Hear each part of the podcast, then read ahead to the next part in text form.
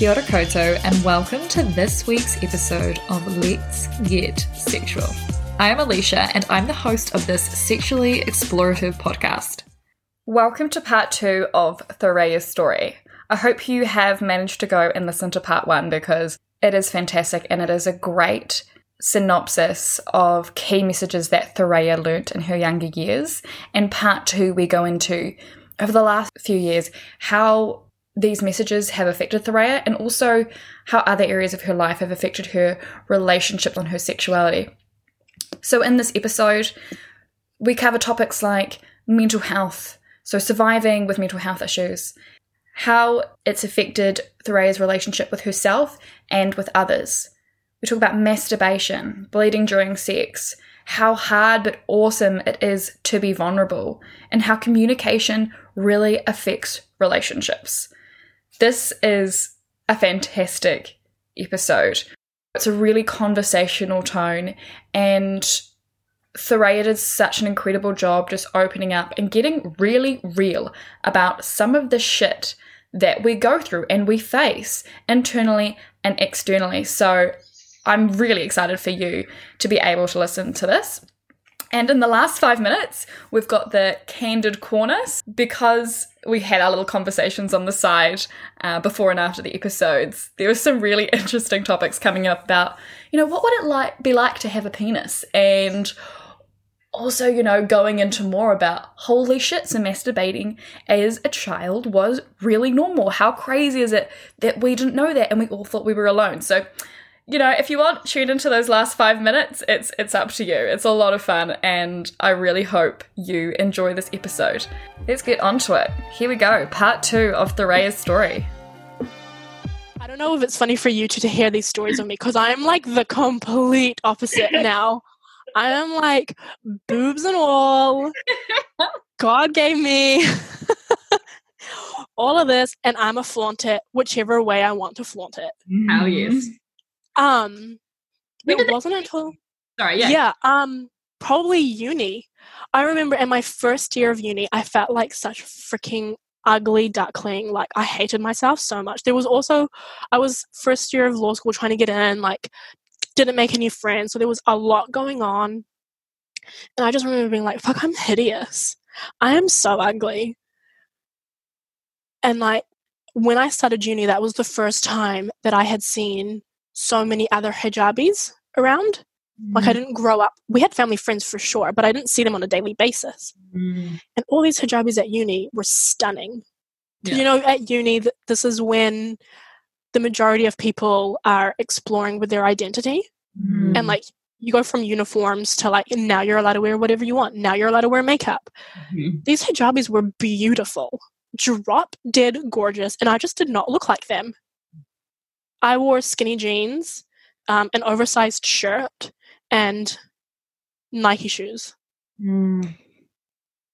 And they wore these beautiful dresses, beautiful skirts, like colorful, like holy shit, they were beautiful.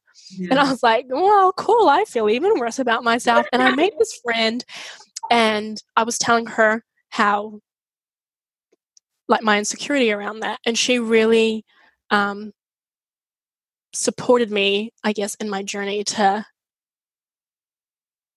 allow myself to explore different avenues. Like, I was so like, no, but everyone knows me as a tomboy, so I'm not allowed to not be a tomboy anymore. She was like, why? Mm. Yes. I was like, well, because like, I don't know. Um, and so I started wearing different types of clothes that I really wanted to. And also, there was an element of like, I didn't have a lot of money, so I couldn't buy all these pretty shit. Everyone else, I couldn't buy designer stuff. And then the year after that, my second year of uni, I moved down to Wellington. Wellington, no one knew me. And I was like, I'm allowed to not be a tomboy anymore. And then also, no one knows me as a tomboy here. I guess you're allowed to try and experiment Exactly. and that is when i started getting super into my clothes i like was just wearing what i wanted to wear i found my style i would wear mascara every day. I try to get into makeup. I don't like makeup. I'm just i don't have the time for it. Um, i'd rather sleep in in the morning. I rub my face a lot. I sweat a lot. So i'm just like i'm not gonna bother with makeup. Um, and so that's when i really got into my personal identity. And then, I don't know, I guess wearing what I wanted Mm. just made me feel more sensual. I was like, damn, I look good. Yeah. You know, giving myself permission to feel good about how I look. And it's interesting because when you first said sensual, I, I com- straight away attributed that word to like sex, sexy. Mm. But really now, it's like saying the story, for me, sensual is being confident in my own body. Absolutely. Mm, yes. It's that authentic exploration. Yeah. So I felt super sensual from the age of, I think I was 19.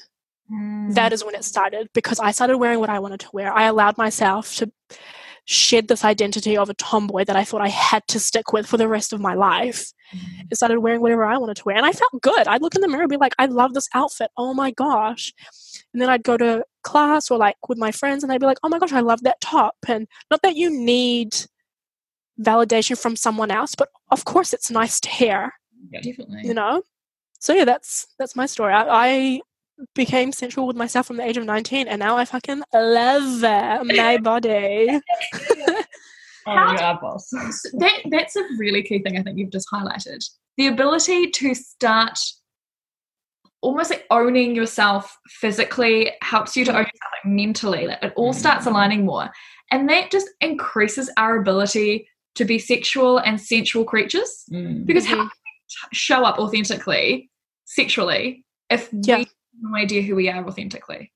100% that like oh my gosh i just want to scream at the top of my lungs yes that is 1000% what it is it's Mhm. confidence and like so i at that time i was super confident in myself and i would say that's when i became sensual right Yeah. difference between sensual and sexy i did not feel sexy at all i was still like "Eek, i don't want to see myself naked. Um and I had a friend who had traveled a lot and she had gone to a couple of nudist beaches nudist yeah beaches um in her travels and would like take her top off and i'd be like oh you went? Could you see naked people? Like oh my gosh i was so naive. Mm. and i was like giggling like i can't believe you did that. And she just looked at me like what the fuck is up with you? Like yeah and what and I was like, were you naked? And she was like, no, I just went topless because I didn't feel comfortable. And I was like, interesting that you can decide what you want to do. You know, like, again, giving yourself permission to do what you want to do, not what you think is expected. Um, and I was just so like, oh my gosh, I, mm, no way, no way, no way. Such a like, we would call that prude, but I don't like that term. Mm. And then I started getting, then I became sexually active. And again, very like what you just said is so true. How can we expect to be sensual and sexy in the bedroom if we don't explore that by ourselves? Mm-hmm. And so it was very like, I shied away and I was like, I, don't, I had no fucking clue what I was doing at all. Mm-hmm. Like, it's funny what was happening. And then fast forward to now, like I'm so different. So I at that store I was like, I cannot believe you would go to a nudist beach. Like I wouldn't. I could never see myself doing that. You went to a bathhouse. Yeah. She was like, yeah, but it's all women. I'm like, I could never do that. Last year I went to Turkey. I went to a bathhouse and I was topless, and I was so so comfortably like. So in a bathhouse, you've got a bench that you can't. You just like sit on, and that opens up your pores, and then you go to like where the water is. So when I was on the bench, um, I was just like sprawled out. I was like, yo, this is me. Like, yeah, I I'm so confident in my body now. Like I really just do not care. And then like even with flatmates, I think like Brie, you can attest to this. Like I think every single person I've lived with has seen me naked. Yeah. So And it's not because I like walk around naked and be like, look at me, look at me. It's just because I'm so comfortable that like I'll be changing. And if someone calls my name and I'm topless or if I'm in a bra, I'll just open my door, be like, sorry, what did you say? And they're like, what the hell? I'm like, what's what? I'm like, oh, sorry. Yeah. So it's just being comfortable and confident in your own body.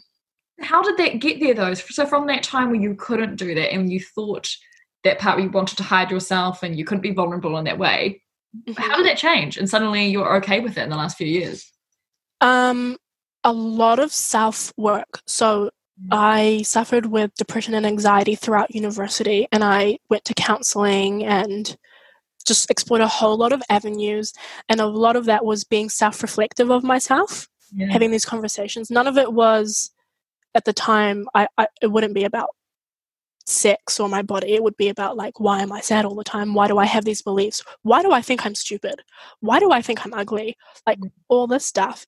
And the tools that I learned there, I have just taken to every avenue of my life. Mm. And so it became, I wonder why I don't feel that sexy.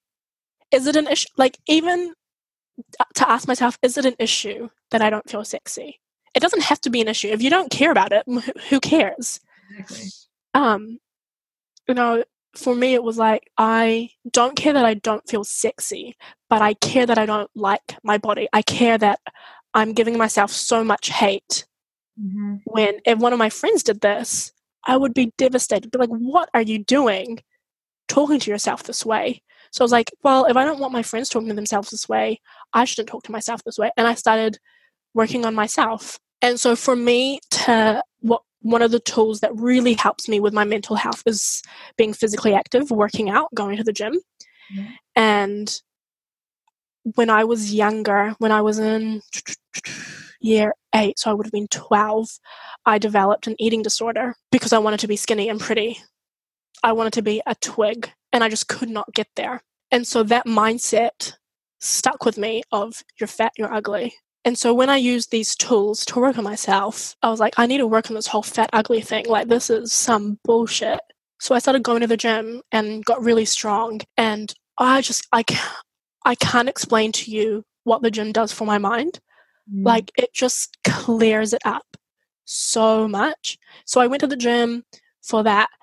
And then I started getting really strong. And I would look in the mirror and see my muscles be like, fuck, I'm so proud of that. I am so proud to see that because it I had to work at it. So not only did the gym help me with my mind, it helped me appreciate my body. And I moved away from I want to go to the gym because I want to be pretty and skinny to I want to go to the gym because I really like being strong and seeing what my body can do. And I really like it clearing my mind. And that led to me appreciating my body, which then like so I I guess like showing it off. I was mm-hmm. a lot more comfortable showing off my body. Like if a flatmate came into my room, I wouldn't be like, hold on a second, put on a jumper. I'd be like, yo, come on in. Like I'm so proud Yeah. of this work. And so yeah, that that's where it started. And then it, it hasn't been linear, of course. It's not like I went to the gym, got really ripped and like have stayed ripped. Like I fluctuated, you know? Like Yeah. I've taken how many steps back? I mean, yeah, definitely. I, Yeah. I, I do that same. And I would sometimes I like look at my body and be like, oh damn it, it's not what it was like when I was working out. And like, yeah, at the start I would get sad, but now I'm like, but I still love it. Mm-hmm. You know, like I haven't worked out in a couple of weeks now. Uh, It's funny, I was just about to justify why I don't need to justify it. I just haven't worked out. Yeah. So obviously, my body doesn't look like what it looked like when I was working out. I don't care. I'm like, yo, I am still sexy because this body is keeping me alive. Like it's so strong. Yeah, it doesn't look like what it looked like when I was working out, but I can still lift the same amount of weights. Yeah. And because my mindset has changed Mm, yes. from looking good to being strong, I'm like, well, as long as I can still lift the same amount of weights, that's fine. And even if I can't, that's fine too, because I will get back up there. because you know you know you've got that ability because you've gone on this mental health journey which is up and down a lot Mhm. how has that affected your relationships holistic relationships but also your romantic relationships Wow, that's a good question. I thought you were going to ask how it affected my sex life. I was going to say it hasn't, because when you're on antidepressants, that's one of the side effects. yes yes Just as an aside, so I was on one antidepressant, didn't work out. Now I'm on another one, and the doctor, it was so interesting. he was going through the list to see if this medication was all right for me yeah after I had been on it for a little while, and he said, "What about your sex drive?" Like, is it higher? Is it lower? And I was like, no, it's the same. He was like, oh, okay, that's good. Just as an aside. So, yeah, my sex life is good. My drive is all good. You're like libido how The motor is working. Everything is oiled. wow, I got the warrant of fitness. um, mental health and wow, such a good question. People need to ask this more. Far out. How has it affected my relationships? Um, when I am in a a depressive episode, I guess, I just shut down. There is no relationship with anyone. Mm, Um, I don't want to see anyone. Uh, yeah, that's pretty much it. Yeah. And then when I get out of it, there's a lot of guilt, right? Because I've left all these people hanging, and I'm like, oh, I am a horrible friend. Yeah. But I guess the cool thing is you filter through people and you see who you're. I mean, I, I feel quite mean saying who's in your corner because people shouldn't feel obligated to stay if it's not good, right? So, like, there are people who don't talk to me anymore. Um, I don't want to say it's because of the depressive episodes, but I wouldn't be surprised if it has something to do with that. And I don't hold any resentment towards them because that's not right for them. I'm not bringing the energy they need. Yeah. And I'm not going to take offense and be like, "Well, how could you? I was in such a bad state." I'll I'll take offense and I'll be like, "How could you? I was such a bad state." If they treat me poorly or they hold me to like expect unrealistic expectations, then I'll be like, "That's not cool." But if mm-hmm. they decide, "Hey, this isn't going to work out," like it's really bringing me down. It's like, "Cool, you go on your way and I'll go on mine." And I really hope that the energy around you changes without me mm-hmm. there. Um, with romantic relationships, holy fuck. God, I don't even know where to start. I shared this um, article on my Facebook page like five years ago. I can't remember what it was called. It was something along the lines of what it's like being depressed when you're, or what it's like being in love when you're depressed. Mm. Um, I actually don't know if I can answer this, Leash. You need to give me specific questions. It's fucking horrible. Like I, I don't know what it's like for the other person. I feel so bad. There's so much guilt. Yeah. That's I think that sums it up. There is so much guilt on my part. I really don't know what it's like for my partner. Yeah. Um, I can't answer that. Mm. But fuck, there's a lot of guilt. A lot of guilt. Because I feel like I'm taking more than I'm giving. How do you try to navigate that? Because you're in a, you know, you're in a relationship now, and Mm. you know you still go through these episodes. That's the thing, right? Love does not Yeah. solve mental health. Unfortunately. Fuck, what how cool would it be if that was the cure? Love. Yeah, yeah, yeah. Imagine if with every fight you just like be walking on eggshells. Mm. Um, how is it working now? I communication. I'm also on meds now. Yeah. So in the past, I wasn't always on meds. So I think that kind of changes it. I'm on antidepressants now, um, which has helped. Um, I'm very, I'm, I'm, I'm quite an open person. Like I'm private Mm. on certain things, but I'm also I'm an open book because there are certain things that I think hold harbor a lot of shame, and my way of fighting that is by talking about it. Um, so with my partner, I told him I was like, I've got, mm, I'm depressed and all this. I'm on medication, and was like, okay, cool. I guess thanks for letting me know. Yet I haven't had a lot of depressive episodes during this relationship. I have had panic attacks, Mm. and fuck, were they horrible. Mm. I actually don't know if I've told you this, Brie, but we went out to dinner one time and it was at this really nice place. It was fancy, like planned for it, got all dressed up. And you girls know me, I'm not a fancy person. I'm such a rugged, like, just give me an oversized hoodie and my skinny jeans, and I'm good. Yeah. But I do like to get dressed up every now and then. Yeah, But I guess like this, I there was so much pressure that I was putting on myself for the state to like be really nice. And then we mm-hmm. walked in, and I felt quite out of place. I was just like on edge. Yeah. I was already on edge, and then like the tiniest thing set me off, and then I could feel that I started. I was. Uh, I was going through a panic attack. So my panic attacks in the past were very physical. I would hyperventilate, lose control of my body. Um, I've learned to deal with that. I guess like I, I know how to control. I know how to control my breathing now. Unfortunately, it hasn't stopped the panic attacks like I thought it would. I honestly thought if I just learned to control my breathing, I would stop having panic attacks. No, I still have them. They just manifest in a different way. The way they manifest now is I cry uncontrollably. So at this restaurant, Oh. I had a panic attack and I started crying uncontrollably. Yeah. And like, oh I far out, I just, I wanted to crawl under the table, bawl my eyes out.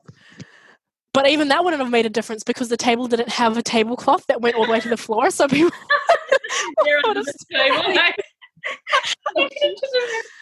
Oh, and like again, so we mentioned how control is such a big thing for me, right? I was so furious with myself for having a panic attack on a date that was so important to me. Mm. And I was trying to control myself to stop crying. My partner started asking what was wrong.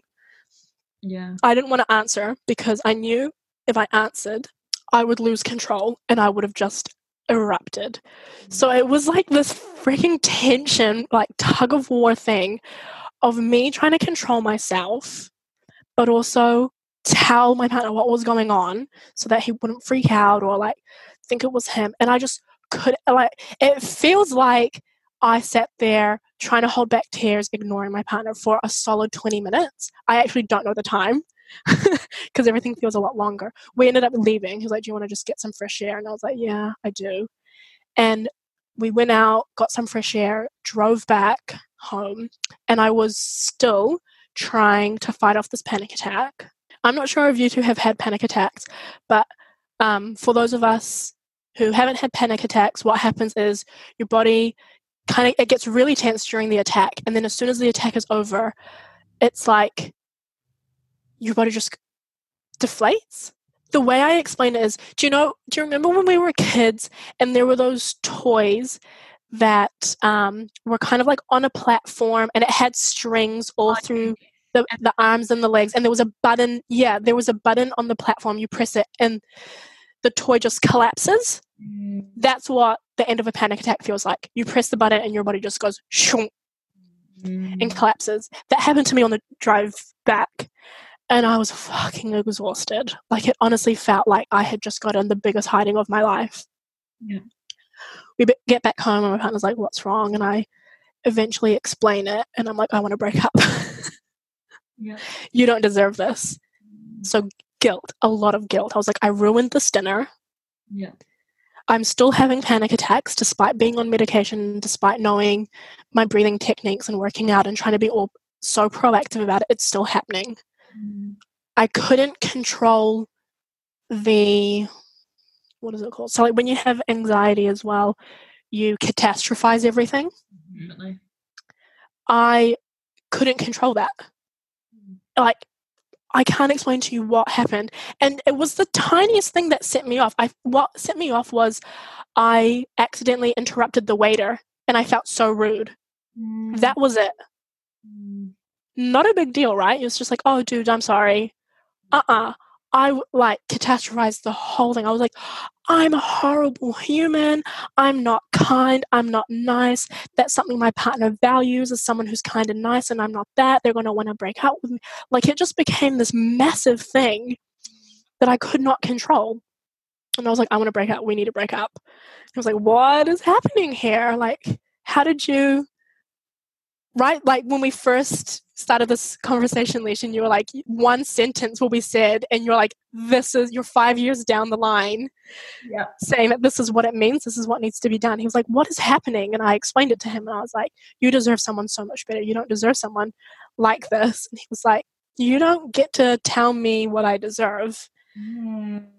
And he literally he asked me two questions. He said, Do you think I am capable of making my own decisions? I said, Yes. It's like, Are you allowed to tell me that you don't make me happy if I'm telling you that you make me happy? And I said, No. And he was like, Right. It's like, okay, fine, that makes sense. And it just stopped. I love that. Can you highlight to me what was really important about the way he showed up in your relationship during mm. this time? he was there for me. The fact that he was like, What do you need? Do you want to go outside and get fresh air? Yeah. And then just let me go through everything that I needed to go through. And then at the end, he didn't expect an explanation, but you girls know me, I'm such an over explainer.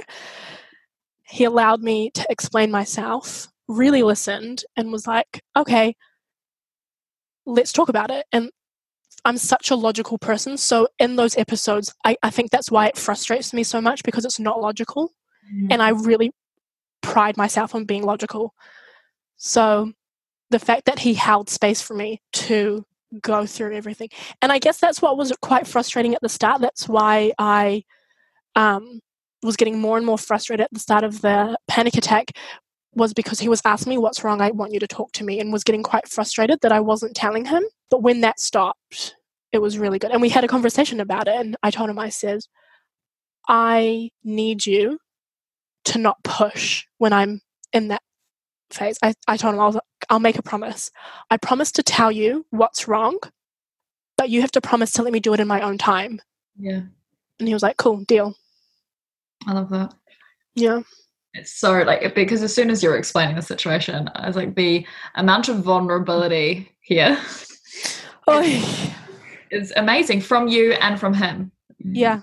Being able to show up in that space just as you are and to be seen and heard. And I can yeah. imagine very scary for him, not really having the whole story. He's sitting there going, Yeah. What have I done? Yeah. Vulnerability thing is such mm. an important right? Like it's fucking hard to be vulnerable. Absolutely. It takes a lot of courage to be vulnerable with yourself, not even like with someone else. Mm-hmm. So what really helped in that situation, I like I guess in just the relationship completely, is I have support to be vulnerable. Yeah. And I will just downright say, Hey, I really I want to ask you something, but I feel really bad about asking this. And he's like, No, just ask it. And it's always like, Okay, fine like i'm glad you asked like i just i'm allowed to be vulnerable And it's like yeah it's good yeah that is awesome because Brie was telling me about how like you're reading Brene Brown, one of her books. Oh, have you read the shame one? I thought it was just me, but it isn't. No, no, I haven't. You have to read. My arms are flailing for all you podcast listeners. I'm so into this. You have to read that book. You have. I'm already planning on rereading it. I don't know when. I want a little bit of a break. I'm going to read that book like I don't know, once a year. It is so good, Leash. You have to, mm-hmm. everyone has to read. I thought it was just me, but it isn't by Brene Brown. Okay. Hear that, people? Everybody has to read that. Yeah. I, there is. Not sponsored. but we don't mind being sponsored. So uh... we mentioned her in the last one as well. So I'm like, every, every episode. I love that. I think. Tag her it's so important in this area, right? It's our our relationships, our like our sex lives, everything like this mm. is going to be affected uh, by shame and then mm. by vulnerability. Because to yep. get through that shame cycle that we go through, you're going to have to be vulnerable. Yeah. And turn up in that. So what did you take from that? Like what, what was your big takeaway from the book? Oh, oh my gosh, how do I pick just one? Mm-hmm. Okay, can I give you two? I love it. Let's do it. Okay. The one of the big ones, and this was, I guess, what really got me into into the book because it was quite a slow start, and then I had this realization, and I was like, oh, "Keep reading, keep reading, keep reading." Was understanding that the shame that I harbor. So with shame, there are two elements, right? Of how you know what shames you. You have what you want people to see you as, mm. what you don't want people to see you as. So, okay, what? okay, one of the biggest things for me is my intelligence. I want people to see me as smart. I don't want people to see me as unintelligent. Mm-hmm. And I mm-hmm. specifically use the word unintelligent, not dumb, because intelligence to me is like academic. Yes. That's what I mean by like intelligence and being smart.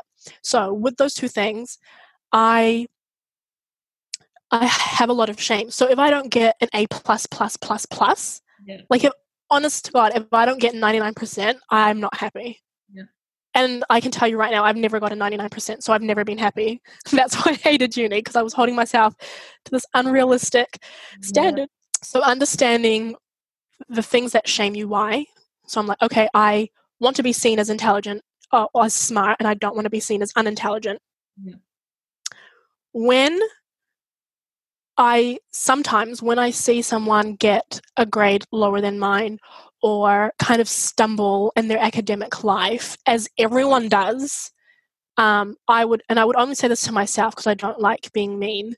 Um, I'd be like, kind of, I don't know, like put them down in my head, be like, oh, haha, oh, you didn't study enough, you know, like project the shame.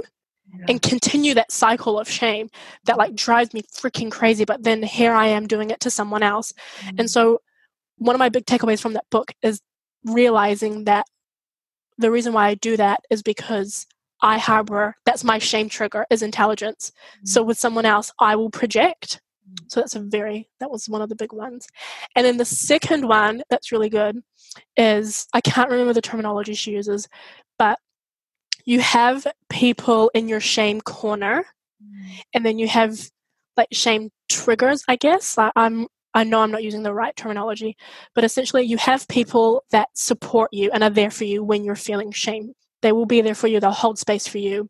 And then you have people that are the ones that trigger you that bring out the shame in you. They make you feel shamed. Mm. and that was one of the biggest takeaways because i realized that when I was going through all the um, examples of shame triggers and who's in your circle. Because the thing is, you can have your shame support group for mm-hmm. one aspect and not necessarily for the other aspect. Yeah. So, for example, I mean, this isn't true, but I'm using this as an example. My mum will be in my shame circle, like uplifting for me being intelligent, right? Mm. But she may be a trigger for me being big, me being thinking I'm fat. You know, like it doesn't have to be yes. Yeah, the same. But one of the and I'm so blessed and I'm so happy and this is going to sound so cheesy, but one of the things that I am so freaking happy about that I realized when I was reading that and going through all the examples of triggers was that I have the McQuades. So for those not that don't know, Alicia and Brie are McQuades. I have both of you that are in my shame support group for literally every single example of shame. Mm. And like, I cannot tell you how lucky I feel that I have not one, but two people that I can go to for literally anything and not have to worry. Like, I'm so glad I don't have to go to you, like, Brie, panic attacks, uh, but then not come to you for like body dysmorph- dysmorphia, you know? Like, I can do it for both. Mm. That's that's that's pretty big actually, because I do forget how sometimes I might go to somebody about one thing, but because they trigger me in another, I can't go. Yeah. And I would feel guilty. Yeah. Like with you know how best friends, like I go to her for everything. My whole life I've never had a best friend because there's not one person well there is now, but there's not there wasn't one person that I could go to for everything. I would always have to like divvy it up. Yes. Yeah. And that that's so that's so energy draining. It's like oh my god, especially when they'd be like, "Well, why did you go to her and not me?" And I can't believe I have to justify myself when I'm already in a bad space. Like, go away. Exactly. Like I've got my own shit right now. I don't. Yeah. Thanks for making me feel shame for like feeling shame. Yeah. yeah. God. Oh, and we love you so much. We definitely had you um wanted you to say those nice things about us. Yeah. So people will, yeah. little plug. Woo! Give, give, give, me the. I'll give you my bank details after this. By the way, it's not six hundred dollars collectively; it's each. So twelve hundred. I love it. Damn it. Um, but I really I like that because I feel it's really interesting for me because some relationships I'm really good at turning out vulnerable. I think you know my mm. friendships have predominantly been the space and my family, like some of my family relationships. But I'm really bad at doing it in romantic relationships. Like my control, mm. like my need for control turns up so significantly in romantic relationships. And that when you were talking about intelligence, it was, ah, oh, yes. If I'm on a date or I'm dating someone and there is any question about my intelligence, or if if I don't feel intelligent enough to answer that question, there's such a it's a, such a trigger for me. The amount of shame, the amount of guilt, the amount of sitting there for hours afterwards, wondering oh, if I, reflecting that was intelligent enough, or how do you react? I really I shut down. I will just be like, I'm done. Do yeah. you do that, or do you get defensive? Um, both probably. It really depends on what it's about. Sometimes I will get defensive and be like, "No, you just didn't understand me appropriately." I think because I've I've had it, like I had that I, um, a friends with benefits relationship for like. On and off for eight years, and that has yeah. always made me question my intelligence. Mm.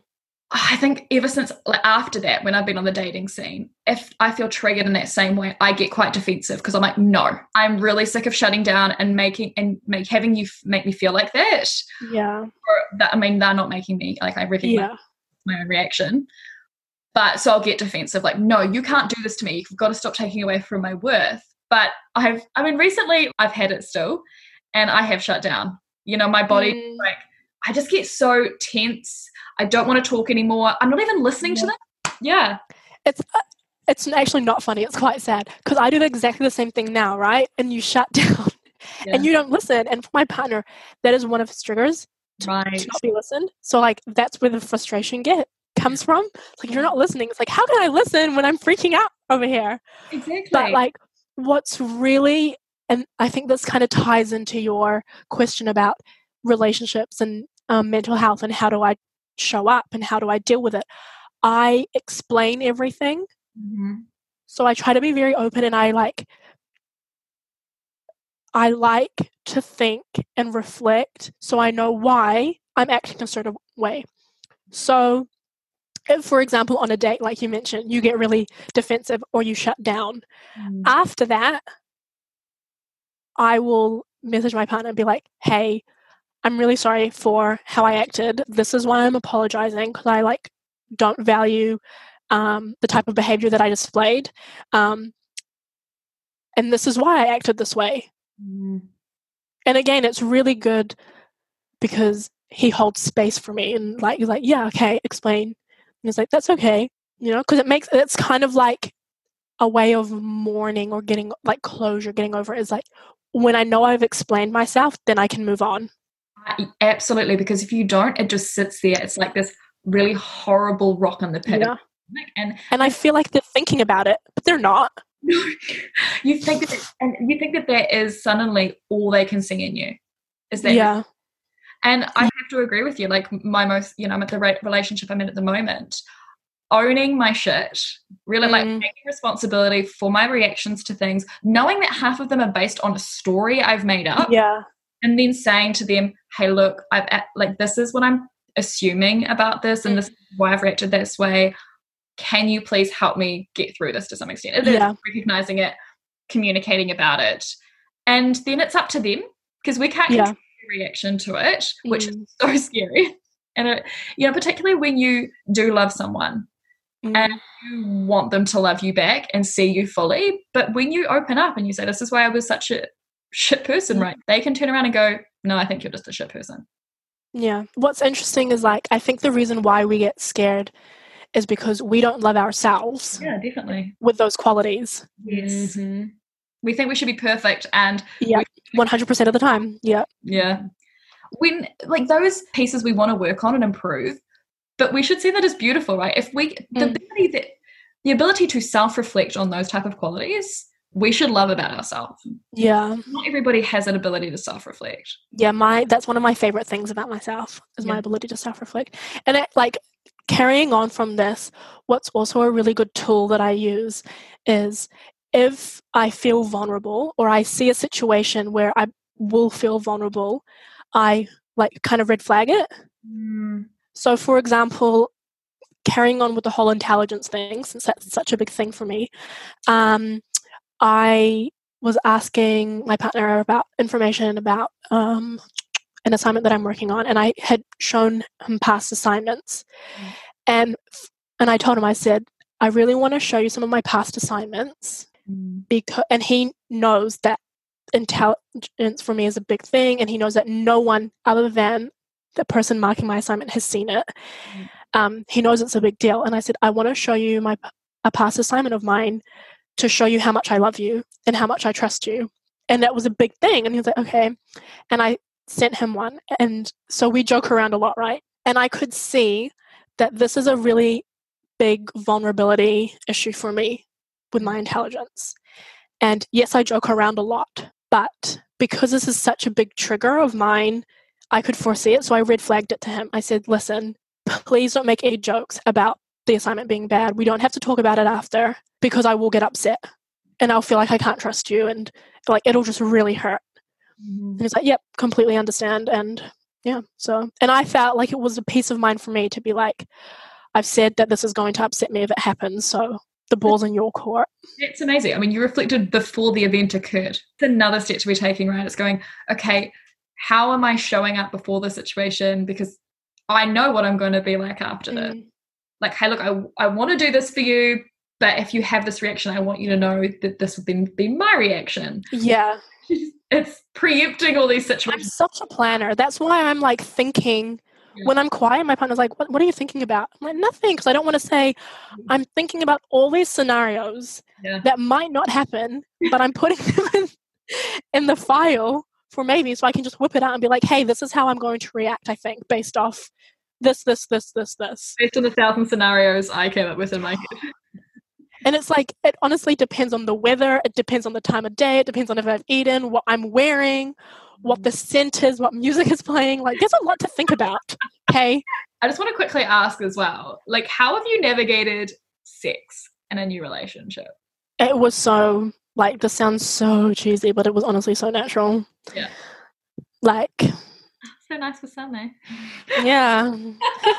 well, I mean, that, that, that I'm giving you like a- a snippet of the first time.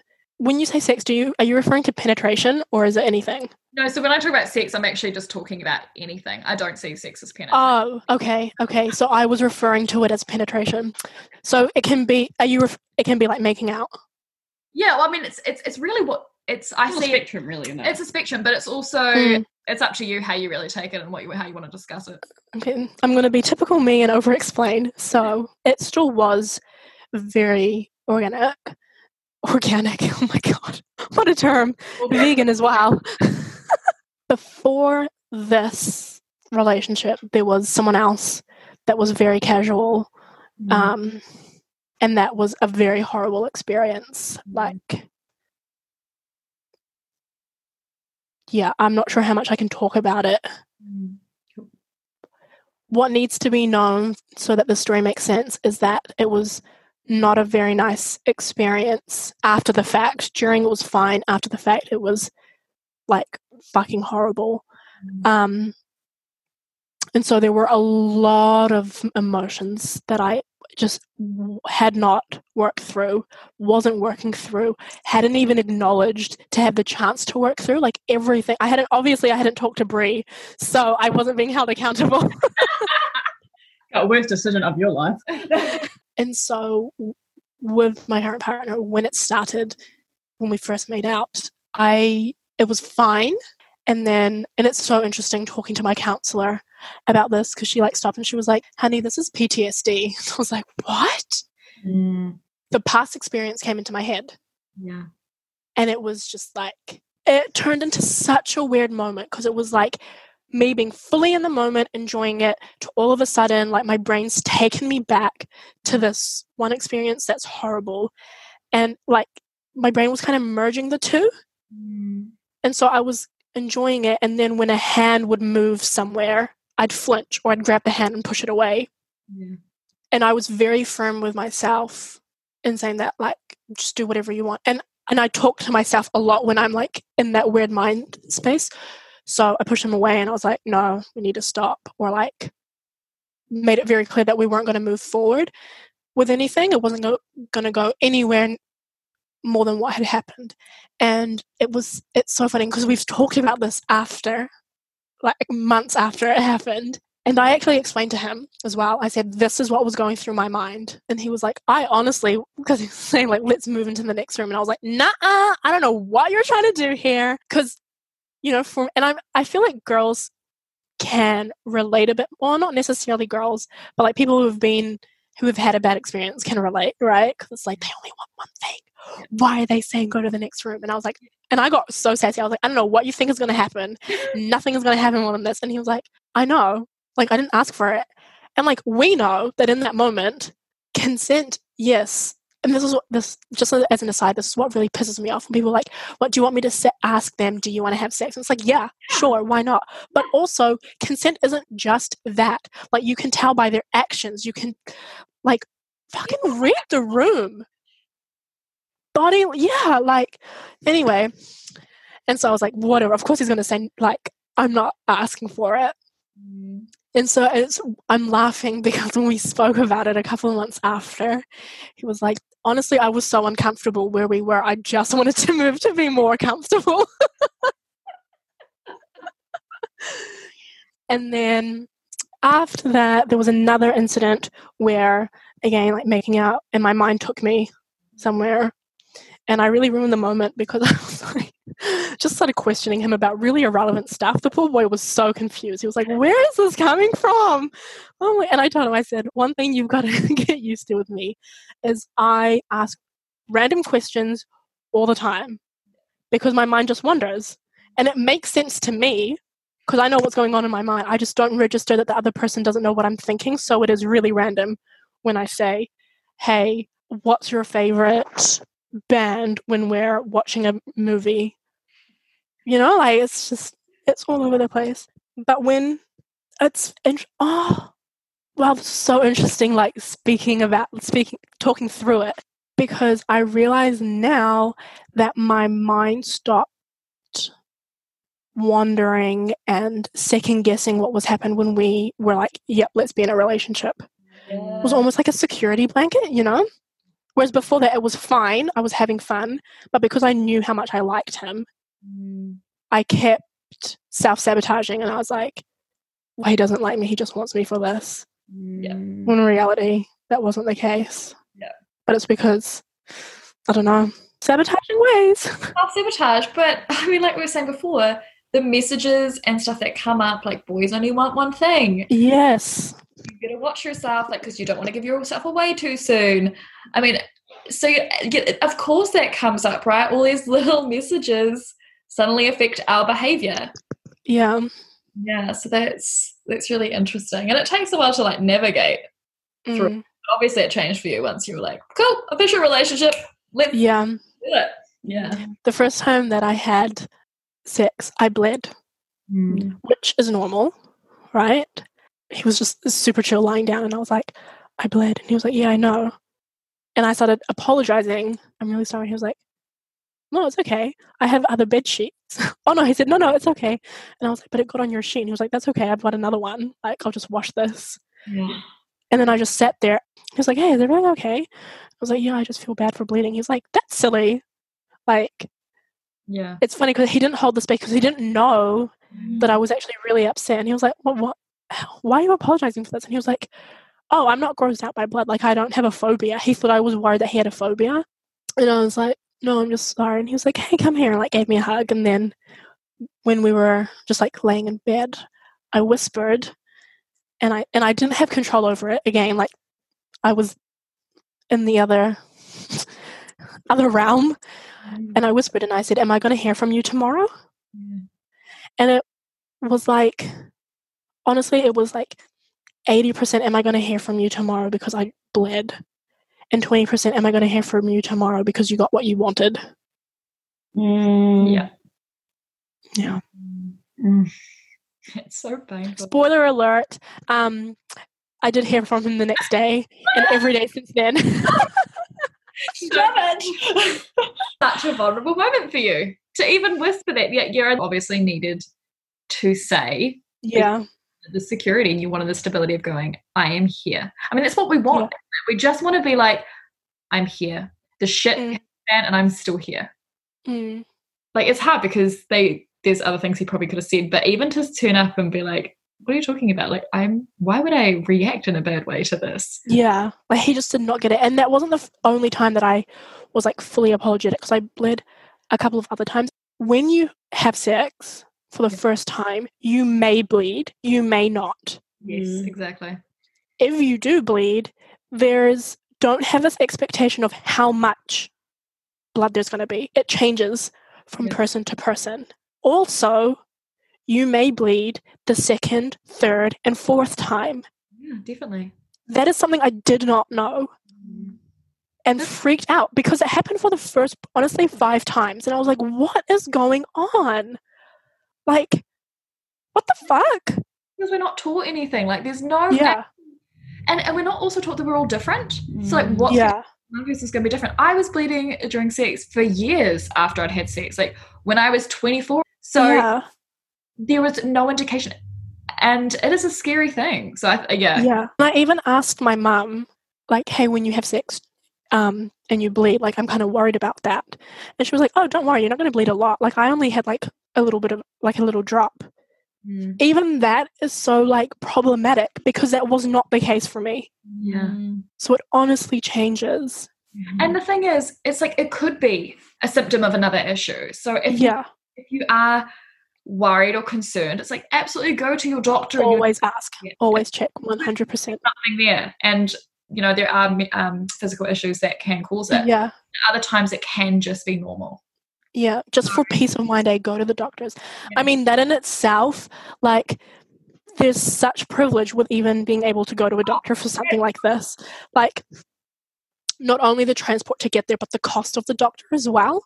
Mm. Like, it's so expensive. If I wasn't at uni and like had um, heavily subsidized uh, health center, like going to a doctor, I wouldn't have gone. Mm. Like, I just not people don't always have the money, but if you do, if you do have the resources, 100% go and just get checked. Like, I went to the doctor and I was freaking. I was like, hey, so I bled, and I know that you're supposed to, but it happened again. And they were like, this is fine. There might be a tear, but and they just explained it. They were like, um, because of how much blood is down there, if there is a tear or a cut or whatever, it generally heals a lot quicker. So it should be fine. But again, if it was very problematic, they could have done whatever other tests, right?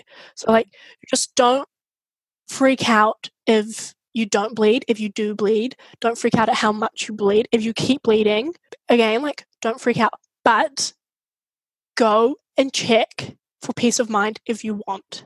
Yeah. Mm.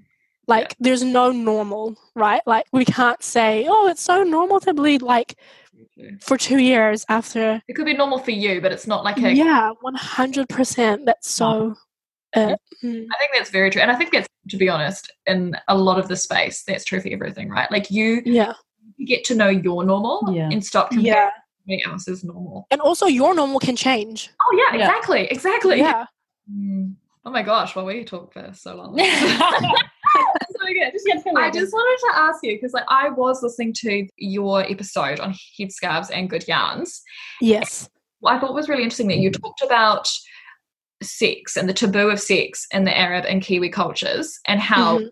you know they're different cultures, but in both cultures, sex is taboo and Yeah. might be in different ways. You know, it's only really discussed amongst close friends and family. What I loved is that you highlighted that you don't abide by these societal limitations.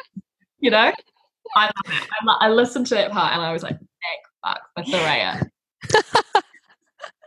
and I want to know, like, why is it important to you that we talk about sex and things to do with sexuality and normalize it? Because it is dangerous if we do not. Full stop. It is not just about we should be more open. Yes, we should. But it is straight up dangerous. Yeah. Mm. Like, yes, sex is pleasurable, but there are so many health consequences mm-hmm. I'm trying to think of like the simplest analogy or story I can use. Being told when you're young that if you want a child, or yeah, if you want a child, it's Okay. when a man and a woman get married and then they have sex to have a baby.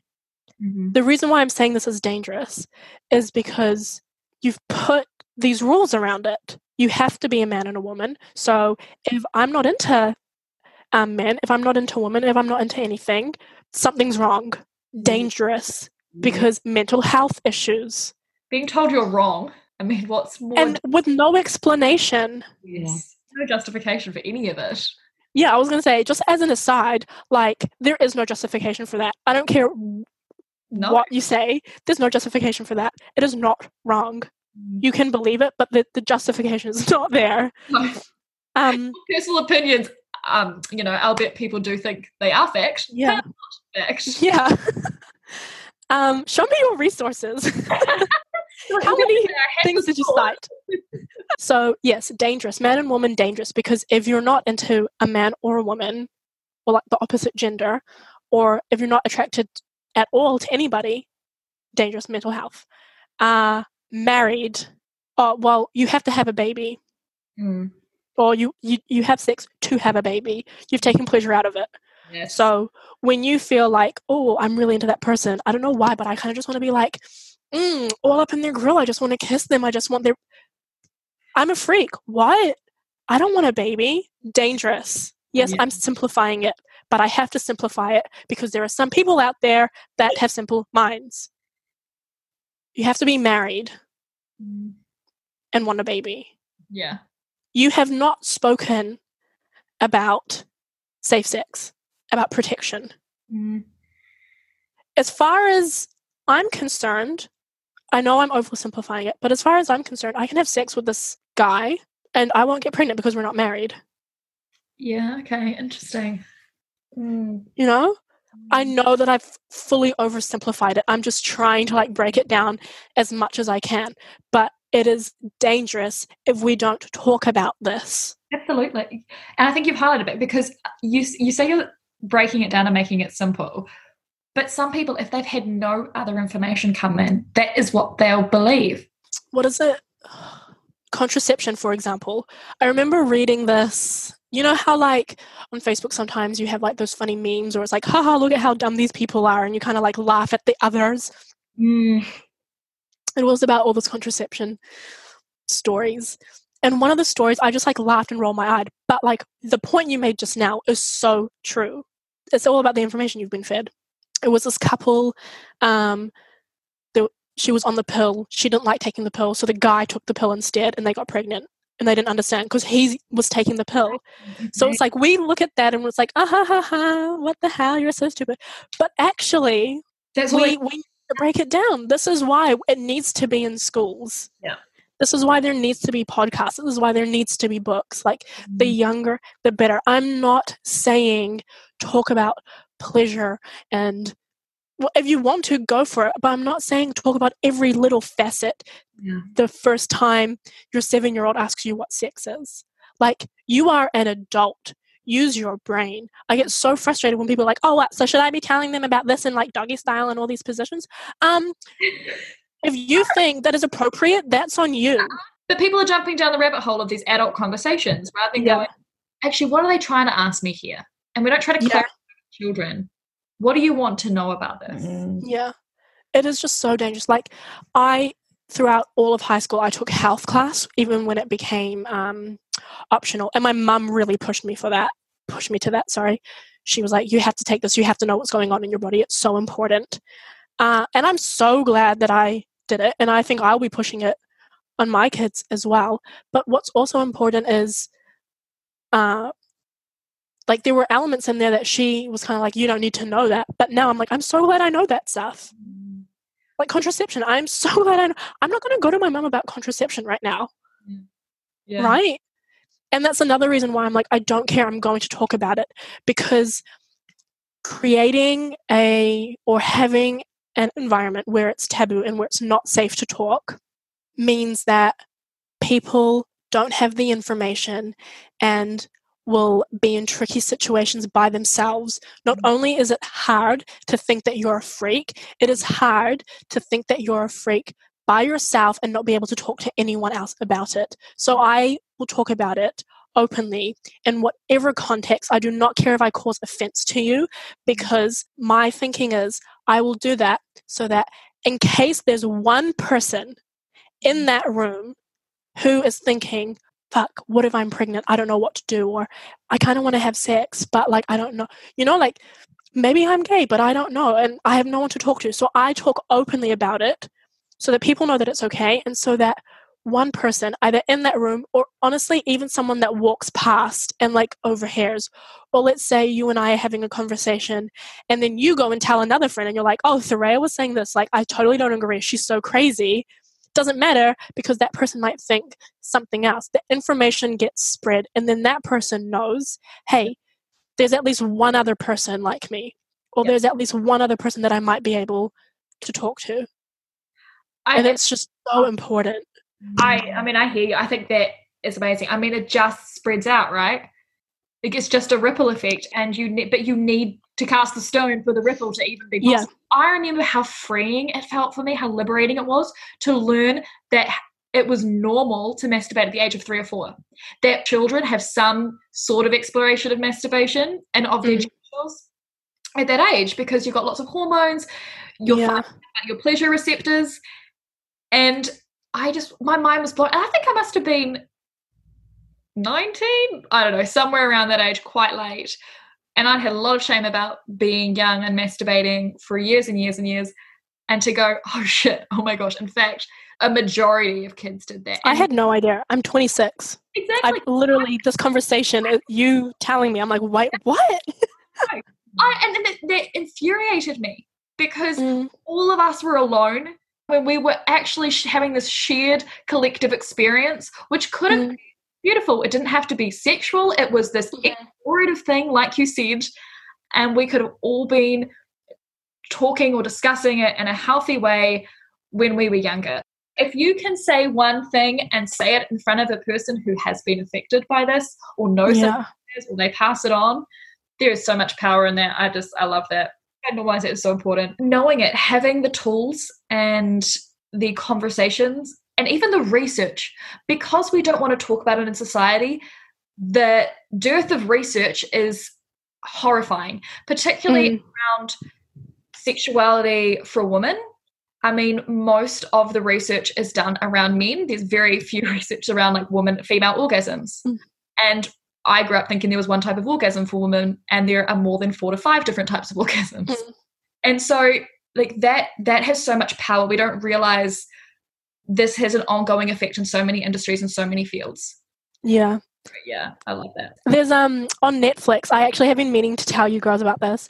On Netflix, if you have Netflix, the Goop Lab, Yes, G O O P yeah, Lab with Good. Gwyneth Paltrow. One of the episodes is about the female orgasm. You have to watch it. The whole time I was watching it, I was thinking of you. Not in that way, maybe. you were like yes. yeah. So, But yeah, it's just so important. Okay, so I'm gonna gonna wrap it up. I want to just quickly let me know why do you think people? You talked about pleasure before, Mhm. and I just want to know: Do you think people owning their own pleasure is important, and why? Yeah, I do think it's important to own your own pleasure because if you decide to have sex with another person, like however many, but like it's not just you, you know. Yeah. It makes it a lot more fun, you guys. Take my word for it. Like, Exactly. it makes it a lot more enjoyable. Not just like being able to orgasm or like the physical touch of it, but being able to communicate. It's empowering to be like, I know what I like. And yeah, I get it. Like, there's a lot of, um, I feel like there's a lot of fear in being vocal in the bedroom. I understand why that is there. Um, I can't really relate to, like, I understand why it exists. I haven't experienced it though, because I'm such a vocal person. but again, it's very empowering, and you're making the other person's job a lot easier as well. In my experience, the other person really likes it, likes that. If you're with someone who is threatened by that, do mm. not think it is you. That is a journey they have to go on. And like, if you feel comfortable enough to tell that other person that it's their issue and they need to deal with it, you have my support and I really encourage it. If you don't feel comfortable doing that or you don't feel safe doing it, obviously don't. But don't think that it's your fault Mm, to know what you like and talk about it. That's called insecurity on their part, and they needed to work through it. I told you you'd have so many nuggets. It's not often that you actually get a, a really honest person, and I think that's also why Mm. it was just a given you'd be on here because you your nuggets come from your vulnerability and honesty. Mm. And I just want to really just hail you right now. And Thank you. Sorry, bow down to the, the goddess Thoraya. so thank you so much. I've I've learned. Thank you for creating the platform. It needs to be spoken about, honestly. Thanks, babe. I'm super grateful. Super grateful. All right, everyone. So that wraps up Thoraya's story. Ah, isn't she just fucking amazing? I'm so grateful to her having come on.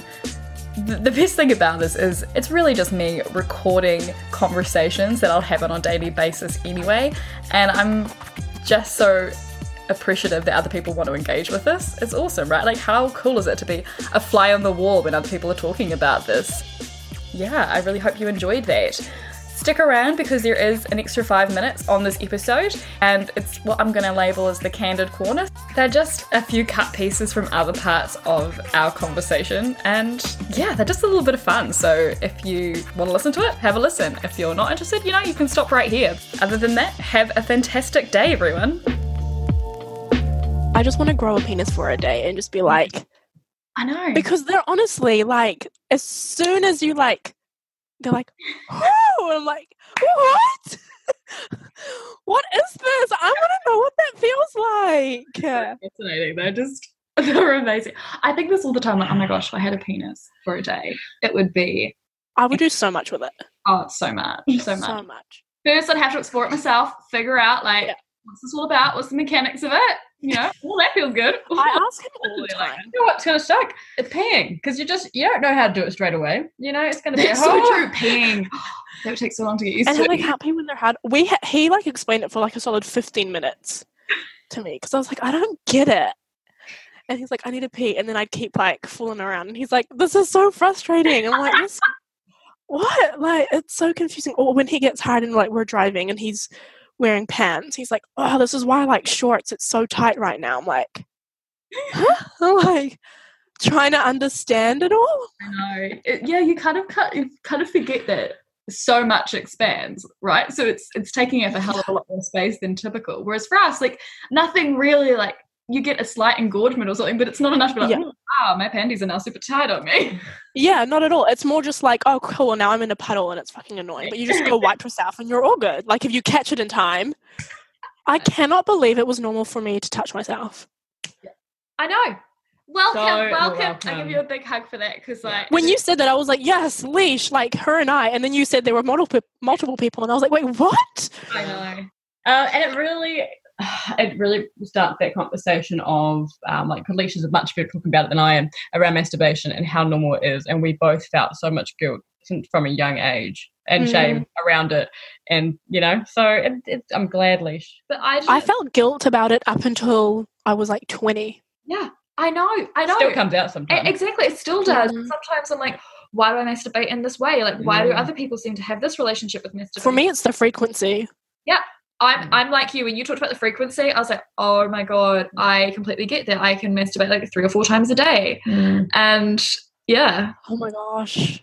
And for me, like masturbation isn't just like touching because you, you know how I mentioned that I can like pretty much think Yeah. and like come close. That's it for me. And like I'm embarrassed, but it's like no. I'm like when I'm at work, all day at work, I'm just like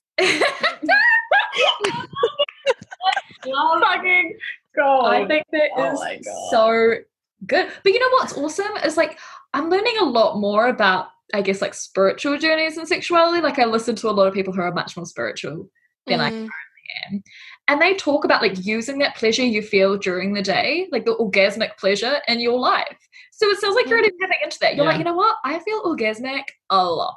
And I'm just I gonna do. do my thing. It's amazing. I'm gonna do my thing. Yeah. And tap into it and I'm not gonna be shamed by it. Like Yeah. it is a gift. Yeah. Okay, you do not waste a gift. Take it and you run with it, and you just I love it. I think that's so so so good.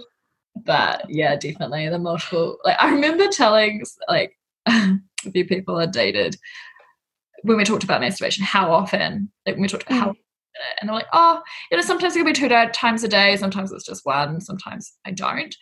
I'll be like, oh, what about you? Like a couple times a week or something? oh. A mean, day. yeah, exactly. And and but the there was some um judgment Mm. there. Yeah. I've had it when guys are like, oh, they hypersexualize the situation. Then they, because hypersexual women um, are worthless. Yep. That comes into play. They're like, oh, but you Yeah. want more than me, or oh, you masturbate more than me. What's wrong with you? Yeah. And it's annoying because they're allowed to. And then I honestly think it's like their insecurities. They're like, whoa, she's more. It's like, it's not a competition.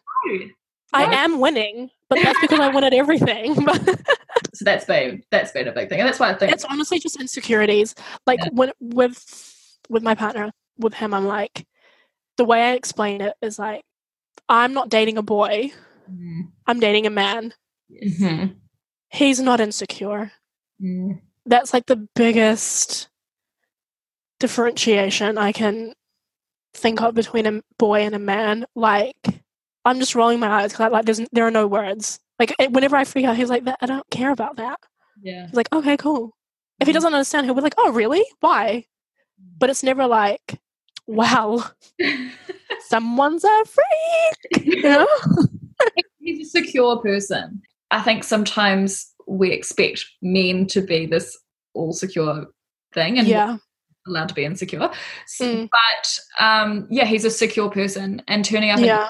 that is pretty incredible. Mm. Even I probably have an issue sometimes turning up like that because you have to remove yourself so much from societal judgments and also judgments about yourself, right? This You're is all in the book. You have to read the book. Oh my god. Okay, good.